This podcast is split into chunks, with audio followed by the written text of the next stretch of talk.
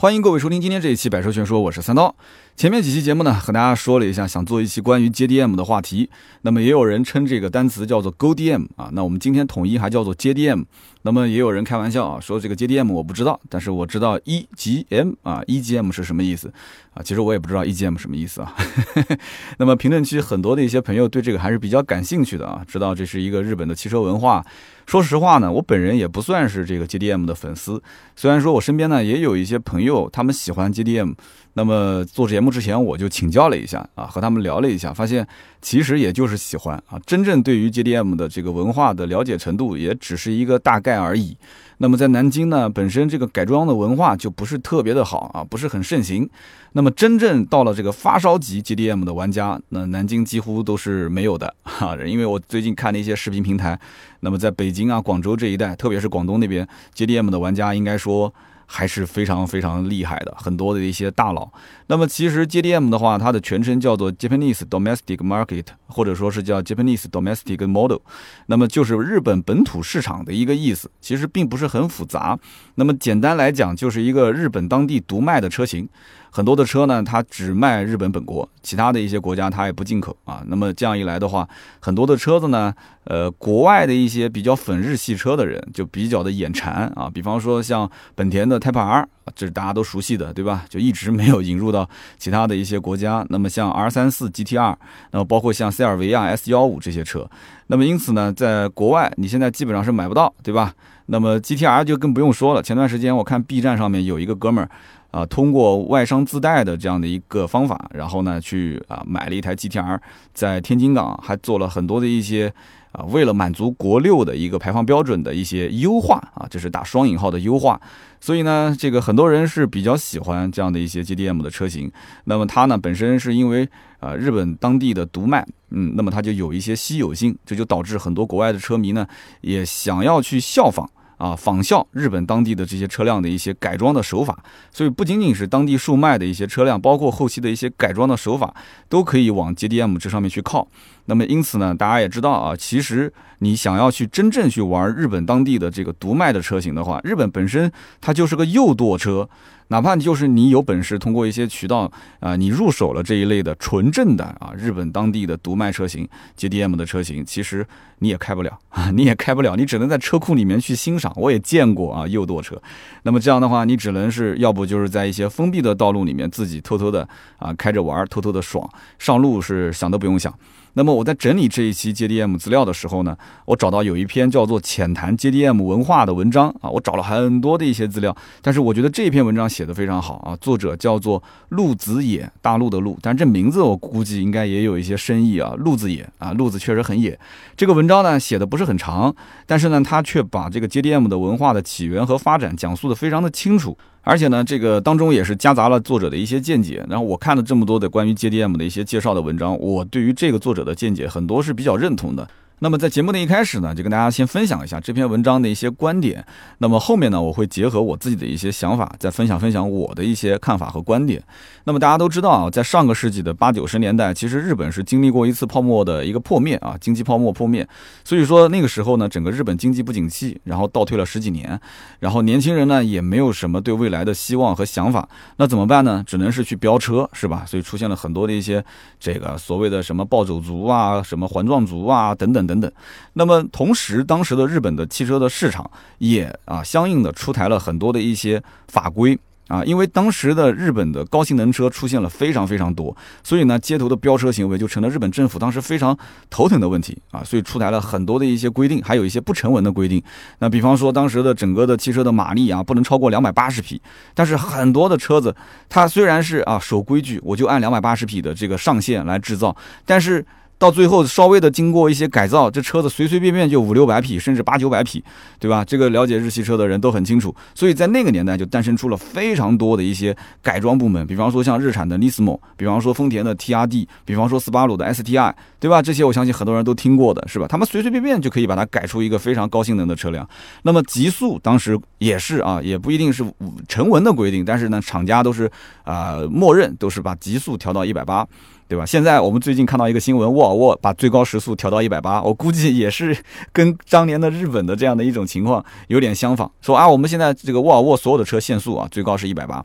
那么日本其实很多很多年前极速厂家就是规定在一百八，它的那个时速表就定在一百八，其实根本就不止啊，随便跑跑肯定都能超。所以呢，这是当年的一个法律法规。另外一点就是当时因为日本的汽车相关的这个法规变得越来越苛刻，所以导致很多的一些老车达不到新车的标准，对，这个跟我们现在也很像啊。我们现在什么执行国六，对吧？然后很多的二手车国四的，甚至国国五的，在外地都进不来啊，怎么办呢？那没有办法，只能是当地消化。那么因此，在当地，在日本当时的那个环境下，很多的车型它的修改升级的费用非常的昂贵，那还不如把它卖掉换成新车。所以当时日本有很多的一些二手车啊，甚至包括一些新车，还有一些是新车做旧。新车做旧，其实现在在欧洲也很常见。再比方说像德国很多的 4S 店里面，你会发现车子很新很新，几乎没有开过，但是公里数五千多公里、六千多公里，而且是当二手车来卖。为什么呢？就是因为新车不好卖，他得去做旧。啊，是商家或者是厂家自己做旧，做旧完之后，为了保证新车它的品牌的调性，一般都是豪华品牌。然后呢，新车按新车来卖，这部分车子当二手车来卖。所以这也是为什么欧洲所谓的什么二手车交易的量比新车的量要大的一部分的原因。其实有在欧洲留学的朋友，大家可以留言说一说，是不是这样一个情况？所以结合当时的这些情况，那么日本当地的这些所谓的 JDM 的车型，JDM 的改装文化就全部流到了海外。当时最大的一个市场就。是美国啊，北美市场，北美市场当时这些车子是可以合法上路的。美国人看到这些车之后说：“哟呵。”这种改装车感觉跟我们美国当地的这个改装文化不太一样嘛，对吧？就像可能美国人拍的一些片子跟日本人拍的一些片子也不太一样，对吧？美国人拍的片子比较简单粗暴一些，那么日本人拍的片子呢，相对来讲就比较有情节啊，他这个情绪是比较渐进的，对吧？男同胞们应该都懂啊，也比较欣赏这样一类的这个，比方说啊，这个岛国电影啊和这个美国大片之间的差别，大家都能理解。所以呢，美国本来啊，它也是生活在车轮上的国家，对吧？人家也有自己的叫 USDM。我们刚刚说日本叫做 JDM 啊，美国叫 USDM，所以呢，USDM 的这一部分的玩家结合了 JDM 的这种玩法，又把 JDM 升级了一下，升级完之后又回到了日本当地，就有些车子又回来了。回来之后，日本人又觉得说，哎，这美国人这样子一结合下来的这个玩法，然后感觉日本人也觉得很新鲜啊，所以 JDM 到了后来又升级了一下。啊，就就像我们现在的这个社会摇，可能传到美国之后啊，美国那边也开始社会摇，摇完之后，中国人发现，哎，美国改造的社会摇比我们社会摇摇的更有派头，所以中国的青年精神小伙儿啊也开始摇美国的社会摇啊，会出现这样的一种情况。所以说，日本本身就是一个城市比较密集，然后当地人也比较爱车，甚至也比较懂车的这样的一个啊地方，所以呢，绝大部分的出口车辆呢，车况应该说是非常不错的，公里数也是比较的少啊，就日本本身也比较小，他想怎么开。它也开不了多少公里数，对吧？再开就开到海里面去了。所以说，他们当时那些二手车呢，价格比较便宜，而且日系车本身呢，也相对来讲可靠性更好一些，而且这个燃油经济性也不错，对吧？你像美国人开的车子都是大油老虎，对不对？那看到日本车，哎呀，这么省油，感觉这个就像不要钱一样的啊。那么日本本地就是本国，其实也有很多的一些车子，就是走性能路线，像比方说 GTR，比方说丰田的两千 GT，像本田的 S 八百 M 这些车，这些车。性能非常强劲，然后美国当时也会有很多人看到了这些车，但是这些车不出口啊，它不到美国去售卖，所以呢，这个就是吃不到的就更香嘛，对吧？就是得不到的总是在骚动，对吧？啊，这个被宠爱的就有恃无恐。那么美国的这些 USDM 的车迷呢，他们就会觉得说，嗯，啊，这些日本的这个本地产的、本地销售的这些车肯定是更香的，所以在这些车迷当中就会有了非常不错的群众基础啊，他们就希望把。这个所谓的在啊针对美国市场的日本车，能不能尽量还原成日本当地的这些原汁原味的当地售卖的 JDM 车型？所以他们会花很多的钱去买很多的一些日本原装进口的配件，尽量去还原它。所以这也是 JDM 的一种文化啊。所以慢慢的，这个原装日本车在海外就开始流行了。那么不仅仅是我们刚刚讲的美国，包括像澳洲，甚至包括像欧洲、像英国，到现在为止其实也有很多玩 JDM 的这些玩家。那么与此同同时。日本本身也是一个非常厉害的动漫的一个国家，对吧？那我们知道的啊，像什么头文字 D 啊，像湾岸啊，像 Option 改装杂志啊等等，很多的一些啊关于赛车、关于漂移这些文化的产品就开始引入到了国外，所以大家就开始渐渐的对日本本土的这些汽车文化产生了非常浓厚的兴趣。但是呢，此时此刻其实越来越多的日本汽车厂已经在海外开始建厂了。那么当地就是海外当地生产的这些日本汽车，已经逐渐的成为了其他的一些国家的主流产品，对吧？你比方说美国市场当时被日本汽车挤压的结果，就是很多的工人都失业了嘛，对不对？所以说在海外的市场就会出现一种情况，就是 Made in Japan，就是日本产，它总会和其他市场的产品有一些差异。那么有些人的心目当中就把 OEM American，就是在美国产的和 OEM Japan。这个就形成了他们追求的一种风格，他们想要那种原汁原味的啊，最初的那一种 JDM 的这样的一种感觉，所以呢，他们就会去进行改装。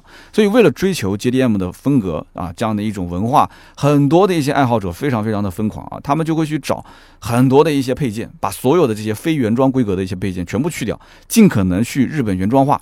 那么从发动机到轮毂到转向灯到牌照框都要去改。我曾经在网上看到啊，就比方说同样一款车，美国跟日本其实造型都是一样的，但是哎，日本产的车子的它的侧面有一个小方灯，那么美国的 JDM 的车迷就一定要去找到这个小方灯，然后在同样的这个位置去贴上去。其实那个灯根本就没有什么意义，它一定要把它贴上去，也要 做出那个效果。所以说现在来看的话啊，就是。JDM 这个只是一种文化，很多人其实对于他来讲是一种精神上的追求，啊，他也可以理解成就是你只要是入了 JDM 的这样的一个文化圈，你基本上已经是进入到汽车的改装圈了，是吧？你要去追寻 JDM 车型生产的零部件，对不对？你要找原汁原味的感觉。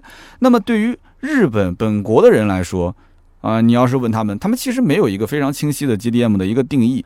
那么这些文化呢？我觉得啊，漂洋过海到了其他的国家，呃，才会产生出那种异域风情、摇摆至上啊这样的一个就是痴迷。但是在日本本国，可能很多人觉得说，这不就是我们自己国家售卖的车，然后自己国家的一些这个改装爱好者改装的一些风格，仅此而已嘛。所以呢，这 JDM 三个字母其实覆盖了很多的一些东西啊。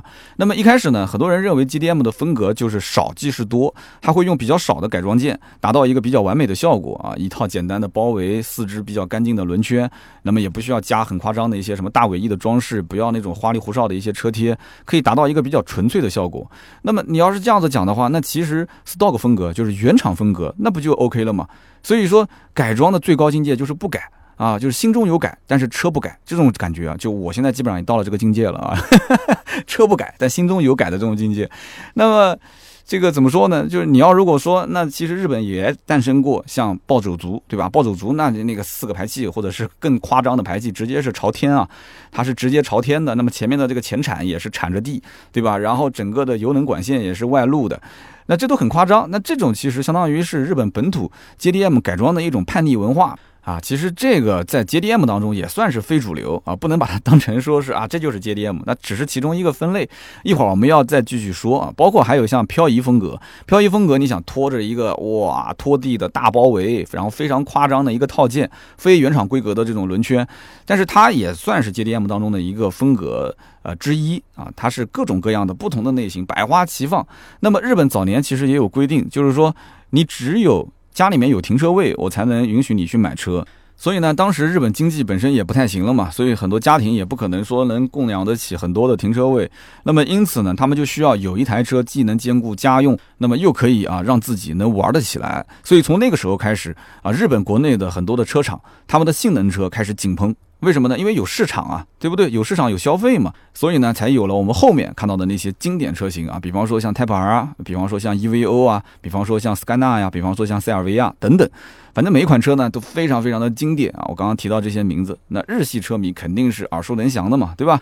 我相信啊，在我们的听友当中，很多人是看过《速度与激情》，是吧？男同胞肯定特别喜欢看。那么有些女听友应该也看过啊，陪着男朋友看过《速度与激情》里面第一部到第三部，其实用了大量的日本性能车，对吧？比方说《速度与激情》的第一部一开场，保罗当时开的那台绿色的日食跑车，对吧？大家还有印象吗？然后后来啊，他还开了一辆丰田的橙色的 Supra。对不对？牛魔王。那么电影里面，保罗当时拿回来那台 Supra 的时候，当时呢有一句台词，不知道大家还记得啊？就是啊，当时哥们儿非常惊讶，说哦，Supra Two JZ very nice。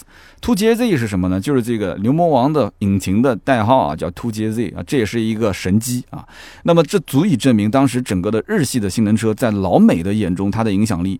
然后呢，就是《速度与激情三：东京漂移》，这也是我最喜欢看的一部啊，《东京漂移》这部片子，我相信啊，你要如果不了解 JDM 的文化，你可以去看一看，它可以作为你 JDM 文化的一个启蒙啊。整部电影里面。随处可见日本的街头文化、改装车文化。那么这里面有一个人叫汉，那大家还记得吗？有个汉，他应该是个韩裔吧，我记得。那么他当时呢开的是一辆 RX 七啊转子发动机。那么这台车其实就是出自日本知名的改装厂叫 v e l Side 啊这一家公司改装的车辆。v e l Side 其实呢是 JDM 车系里面的改装方面非常有名的一家公司，有非常多经典的 JDM 的改装案例啊都是出自于这个叫 v e l Side。那么除了 v e l Side 呢，还有像 R 一宇工。那么这家公司呢，我相信日系的改装车迷肯定都了解啊，它对于日系的这种引擎的改装，绝对是当地啊大神级的这样的一个改装厂。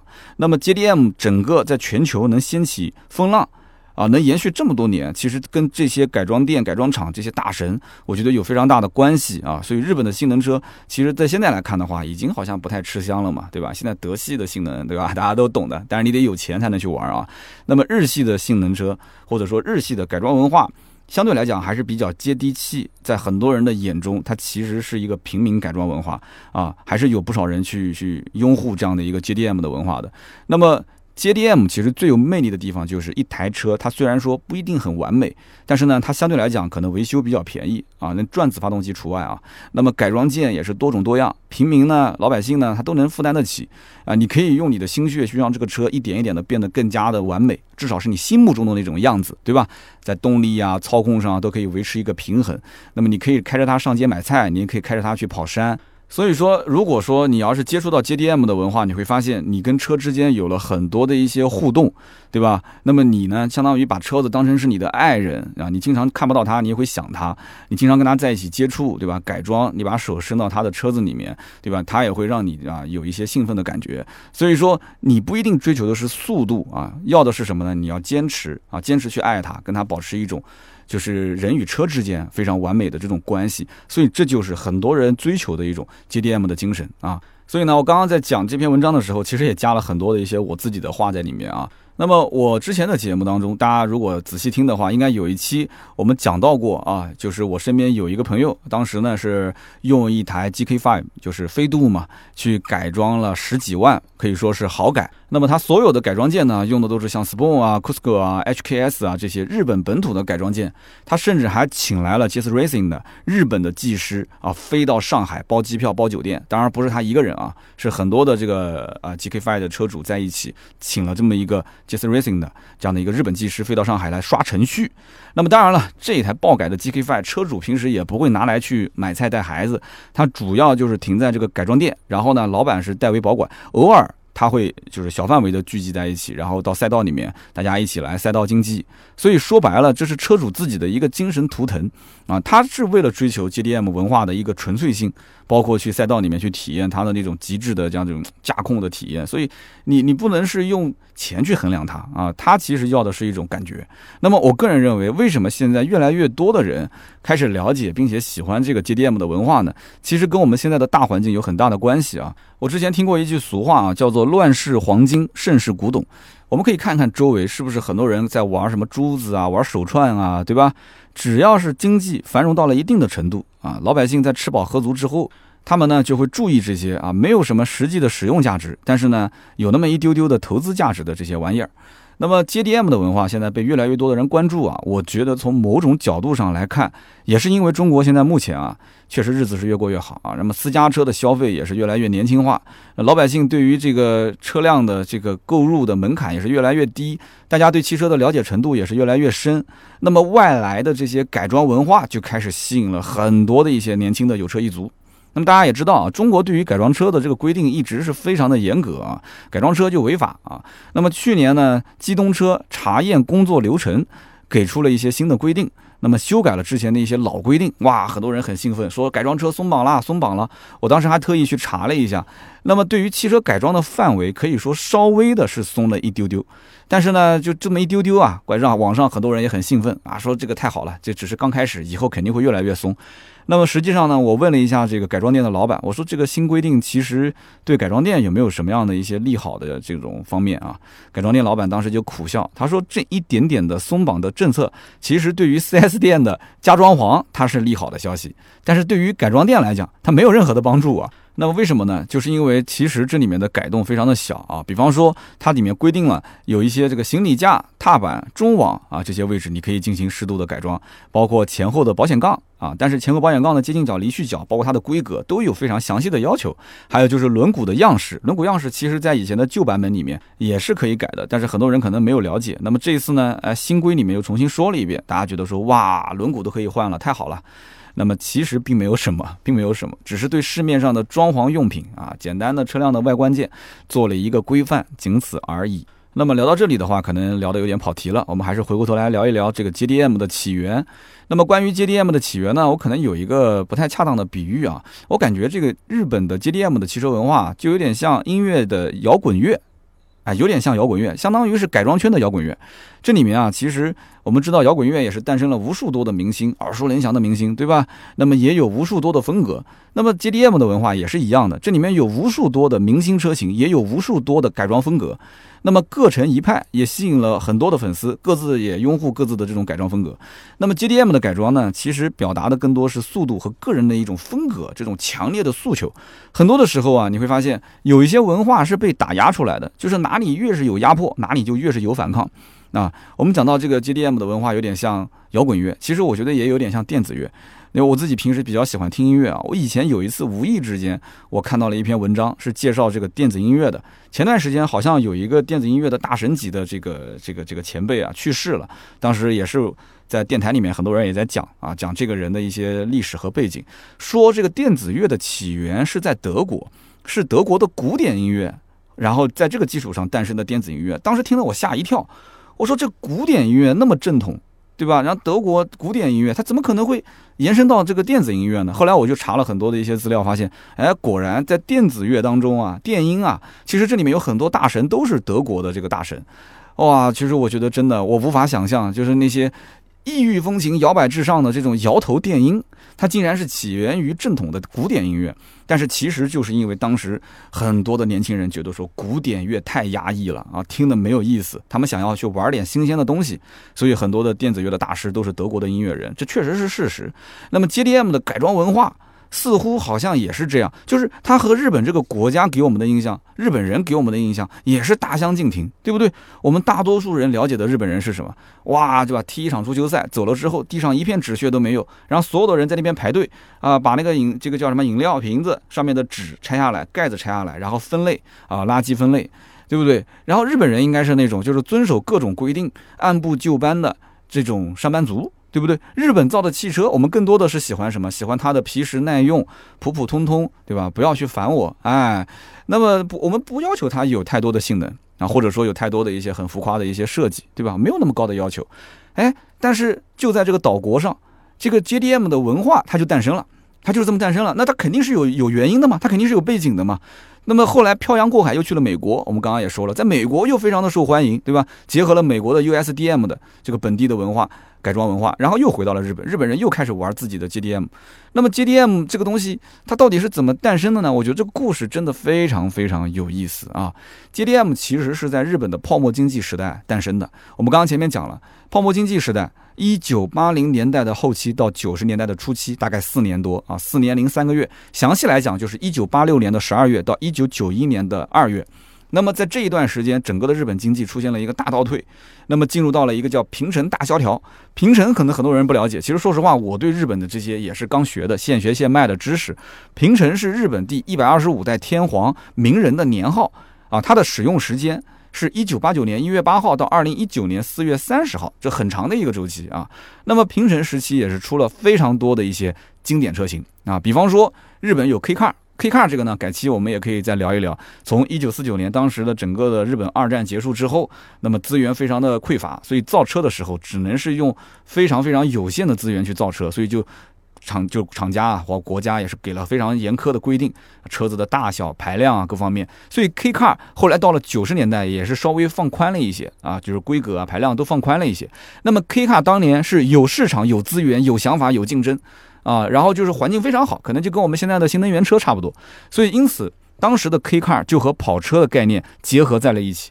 哎，我们现在新能源很多也是跟跑车结合，所以当时就有了平成 A B C。那么什么叫做平成 A B C 呢？有人讲我知道德系 B B A，但我不知道平成 A B C。平成 A B C 指的是三款车啊，一个是马自达的 A Z One，一个是本田的 Beat，还有一个是铃木的 Cappuccino 啊，这三款车。这三款车啊，在当年名气非常的大啊，还有另外的称号，比方说叫什么平城三杰啊，或者是叫平城三剑客，哎，那么这几个车呢，我相信如果了解的人也都知道，比方说像马自达的 A Z One 啊，长得就像个法拉利一样的啊前脸，然后两边呢还是一个像欧翼门一样的向上开启，前大灯长得又像保时捷，反正怎么看这车就是把很多的一些跑车元素加在里面啊。但是呢，这个车呢，它其实就是一辆 K Car，是一辆非常非常小的小车。那么本田的这个 Beat 呢，也是一个 K Car 啊，它可能很多人没听过。但是后来的 S 六六零，我估计很多人都听过，而且我个人也是特别喜欢这个车。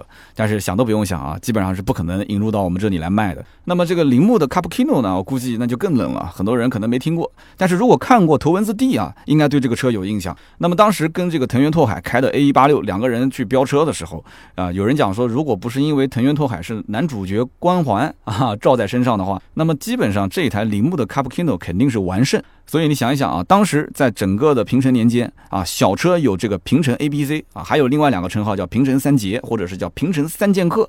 那么在大车在跑车当中呢，它也有叫跑车四大天王，也是平成年间出现的啊。跑车四大天王，比方说自吸之王本田 N S X 啊，不败帝王日产的 G T R，还有直线霸王啊丰田的 Supra 流魔王。那么转子之王马自达 R X 七啊，反正日本人就喜欢搞这些玄玄乎乎的一些代号啊。当然这个可能也是我们中国人。自己取的，日本人说我不背这个锅。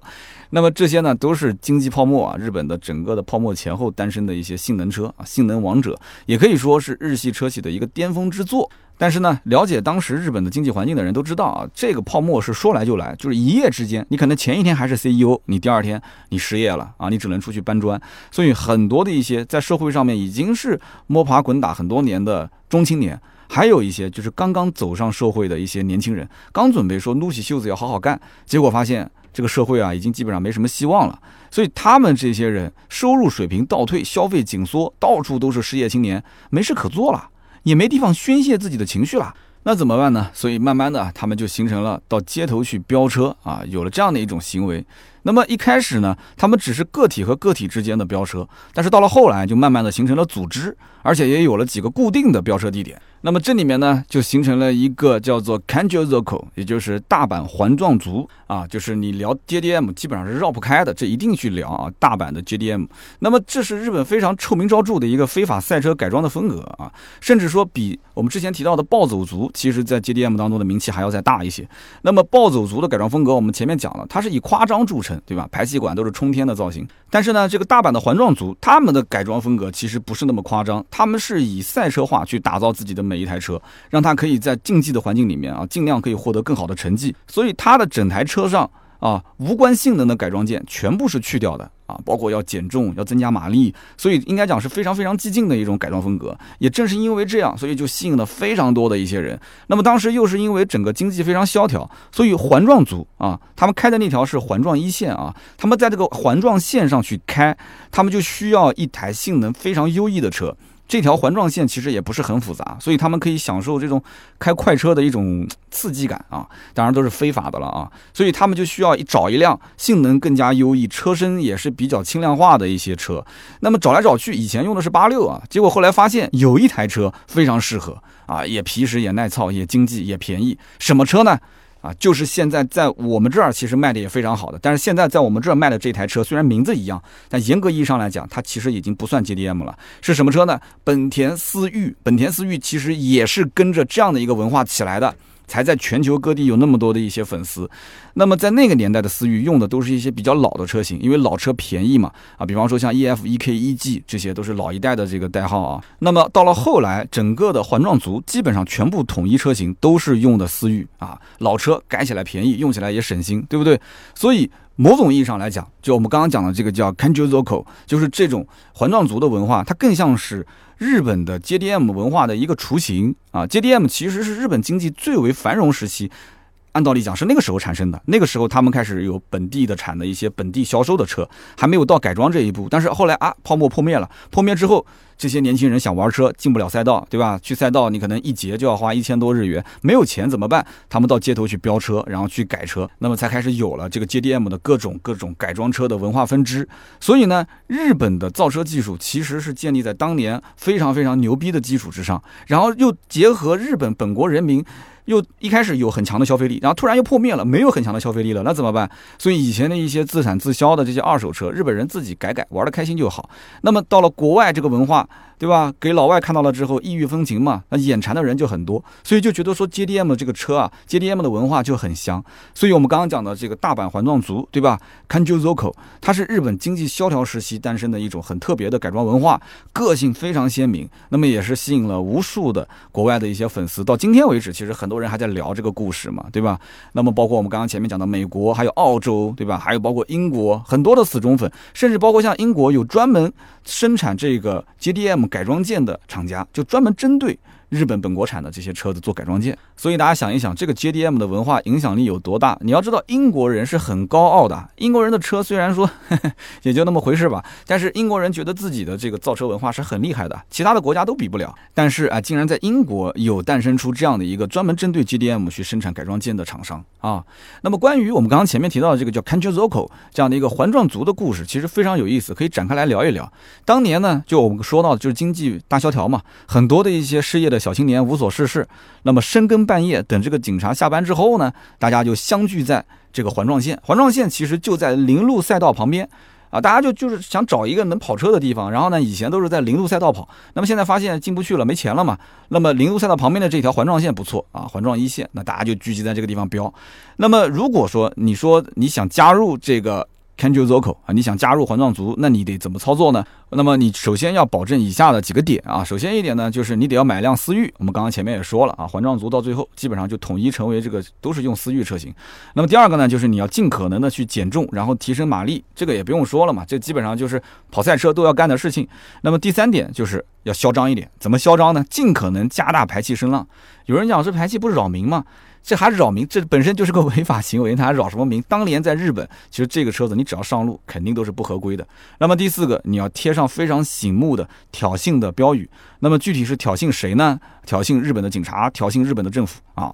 那么第五个呢，就是你要拆掉车牌，那这就不用说了嘛，甚至还要戴上面具。很多人就是警察，毕竟也能记住你的车，每个车的改装风格都那么有特点。所以呢，你要如果不想给警察惦记着这车，如果平时你还想买个菜啊，上下班带个布啥的，那你呢就可能还要经常去换一换改装风格啊，把你的涂装给换了，警察就不认识了。那么甚至于飙车的时候呢，还有很多人戴面具啊，防止自己这张脸被警察认出来。那么环状族的飙车应该说是非常激进的，据说啊，在巅峰时期，其实很多人啊飙车最后都丧命了。为什么呢？因为很多车手啊在这个路上跑，这个路本身就不是正规赛道，它就是一个开放式的道路，它没有路肩，没有缓冲区。那么一旦操作失误的话，那很容易就对吧？人车都双亡嘛。那么整个的环状一线一共是七点六八公里长，那么平均的车速，这些人飙车大概都能跑到一百五十公里以上每小时。所以说，在这样的一个环境里面，应该讲竞争是非常的激烈啊，跑起来也是很刺激。所以说，当年很多的人因为年轻人失业嘛，对吧？心中有很大的一些。压力或者说是对社会的不满，那么他们只能是用这样的一种方式啊，所谓的是延续和这个继承了之前的赛道的文化啊，赛车的文化。其实我觉得也就是发泄一些情绪嘛，对政府不满的情绪。那么有人可能要问了，说那为什么这么嚣张的飙车行为，警察就管不了呢？那么其实警察也想管啊，肯定也要管。但是呢，这种地下的飙车形式确实非常难管。一开始也是个人与个人之间的飙车，到最后是形成了帮派了。而且这个帮派和帮派之间一开始还势不两立啊，两边甚至还会有一些冲突。那么这里面最有名的是两大组织，一个呢叫做 No Good Racing，还有一个叫做 Temple Racing。那么这两个车队的标识都非常有意思，每个车队都有自己的符号啊，自己的标识贴在车上。那么 Temple Racing 呢，它是一个什么样的标识呢？就是像一个小人儿，这个小人有点像什么呢？就像我们那个逃生出口那个绿颜色的灯上面的那个小人人，摆了一个姿势，像逃跑一样的姿势。那么就是这么一个标识。那么这个 No Good Racing 的标识很有意思，它是一个手指比出一个像。一二三四五六七八的这个八的造型啊，有一个手指，你看上去有点像 V 胜利的姿势，有点像八。那么这样一个造型，所以我们平时在有一些车的后面，特别是在一些本田的车的车屁股后面，都能看到啊，Temple Racing 或者是 No Good Racing 的这样的一个标识啊。包括像思域的车上，很多的车主，如果他是喜欢 JDM 文化的话，他要是知道这个，他肯定会贴啊。那么 Temple Racing 呢，其实是一个老牌的车队，这里面的人一开始就是玩赛道的。啊，虽然说人数不多，但么以前玩赛道，现在没钱了嘛，经济萧条了，那怎么办？他们只能是通过街头飙车啊，一方面也是抗议日本政府啊，希望他们能让经济复苏，自己有钱了之后又可以重回赛道。那么另外一方面呢，这个组织做法也是比较的激进啊，经常是挑衅日本的警察，有的时候呢几台车在路上，对吧？直接把警车给围起来。然后把速度放到最低 啊，去挑衅，然后再一哄而散。有的时候呢，也是为了让队友啊人正常比赛，所以他们呢就会派一辆车或者派几辆车去把这个警察的警车给调走，调虎离山。然后这条赛道大家就可以正式去比赛了。所以说调戏完日本警察之后，我刚刚前面也讲了嘛，你要是不想被警察电起，那么你就开到改装间去改一下这个赛车的涂装就可以了。那么 No Good Racing 呢？这样的一个组织人数相对来讲更多一些，影响力也更大。那么他们呢，其实就是纯粹的为飙车而飙车。我们就是来飙车的，其他不干。什么偷车啊，包括那个时候因为没车牌嘛，又有那种各种各样的反复无常的这个涂装，所以还有一些人会偷运一些违法的这种，你懂的，对吧？会有一些这种违法勾当。那么因此呢，No Good Racing 呢，意思就是我们不干这些事情，我们就是纯粹的飙车。好像好像这个理所当然，但是飙车也是违法行为，所以最后警察也没有办法了，组织是越来。越大，那你得跑，我得抓，你说是不是？所以后来日本的警察就大量的购入性能车啊，比方说三菱的 EVO 啊，日产的 GTR，本田的 NSX，斯巴鲁的 STR 一爆，还有就是丰田的牛魔王啊，Supra，是不是特别想回到那个年代去日本当警察是吧？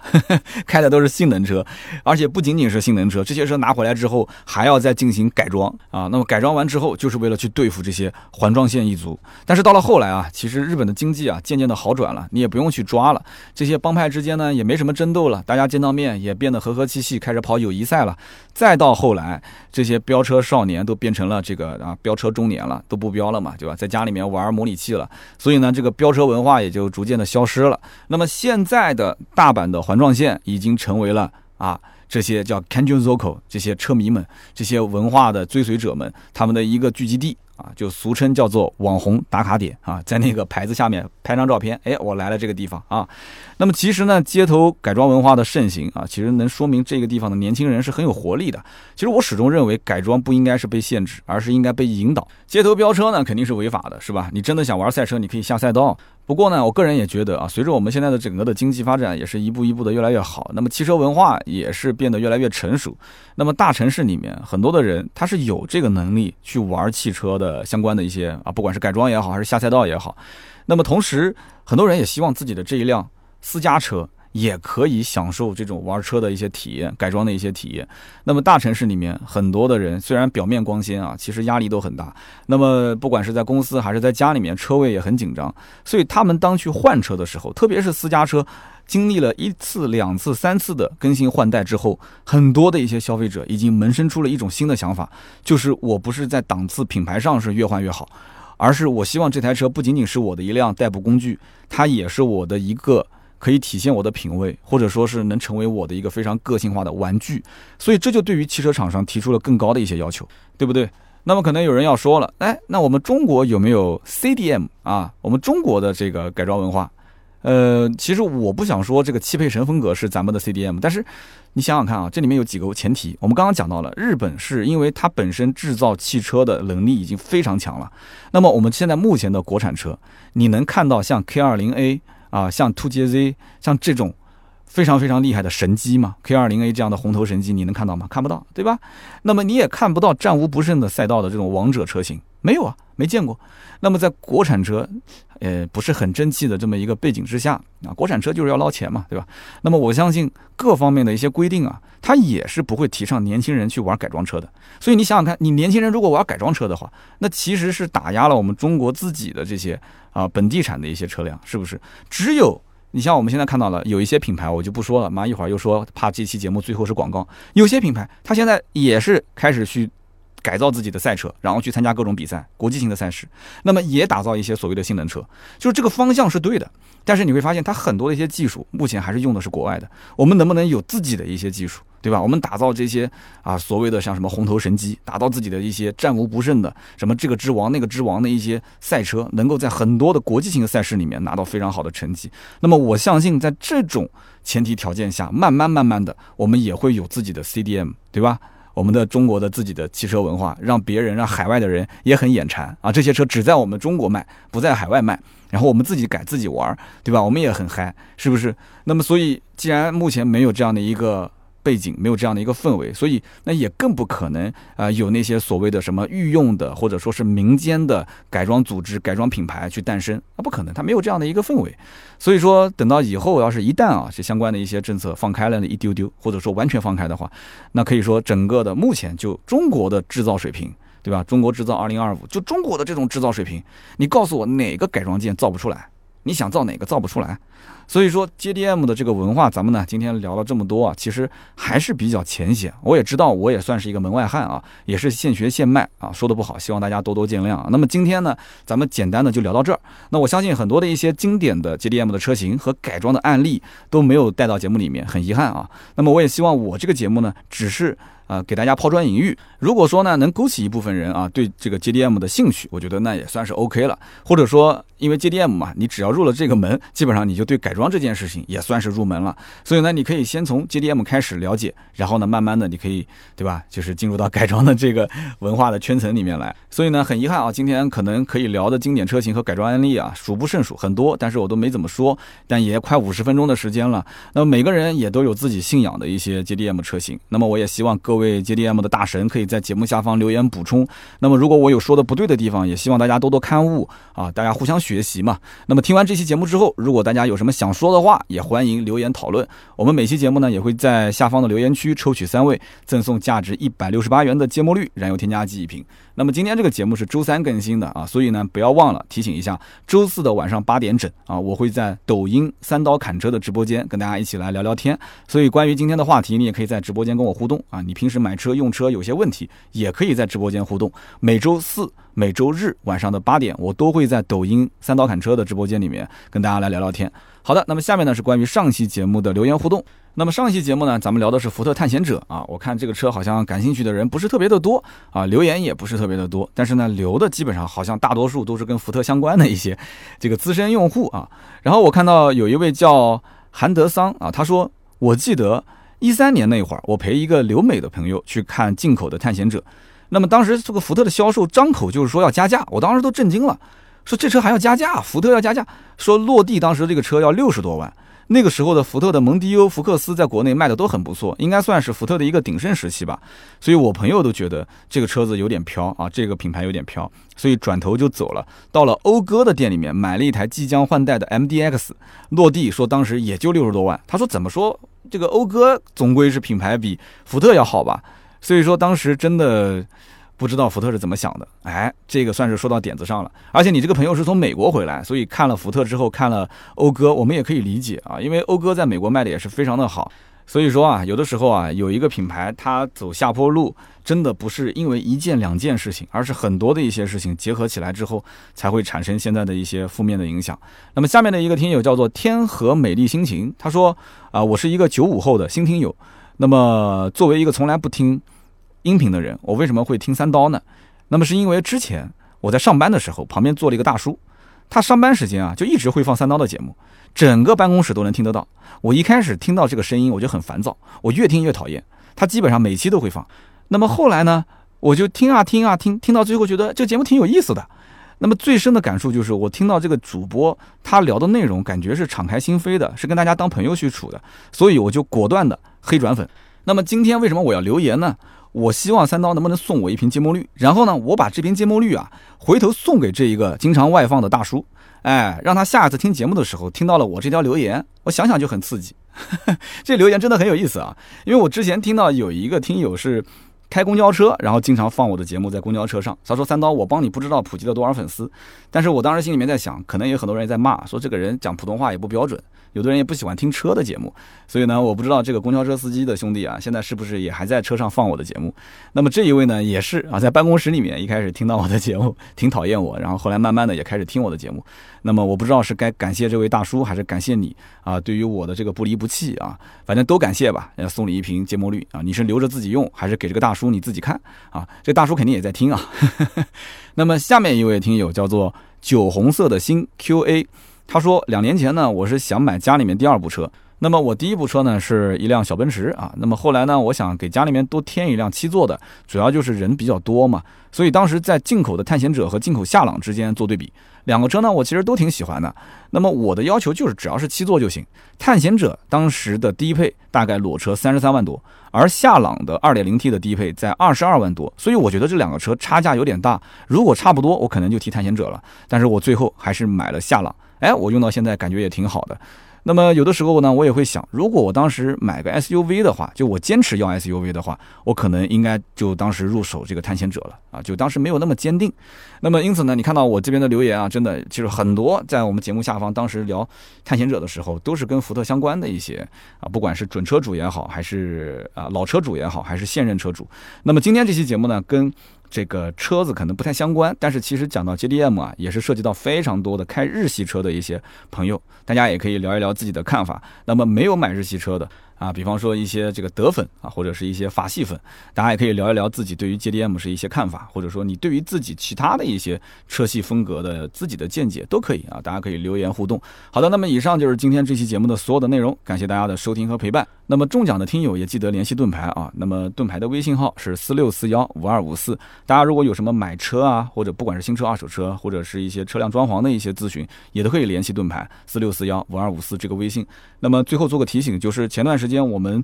呃，ATC 车友会的车贴，也就是 Auto Talk Club 百车全说车友会的车贴，那么订出去了两百多，将近三百张。那么星期一、星期二，我们陆陆续续在往外发快递，所以呢，当时下过单的兄弟们。都可以啊，最近一段时间查询一下啊自己的这个快递信息。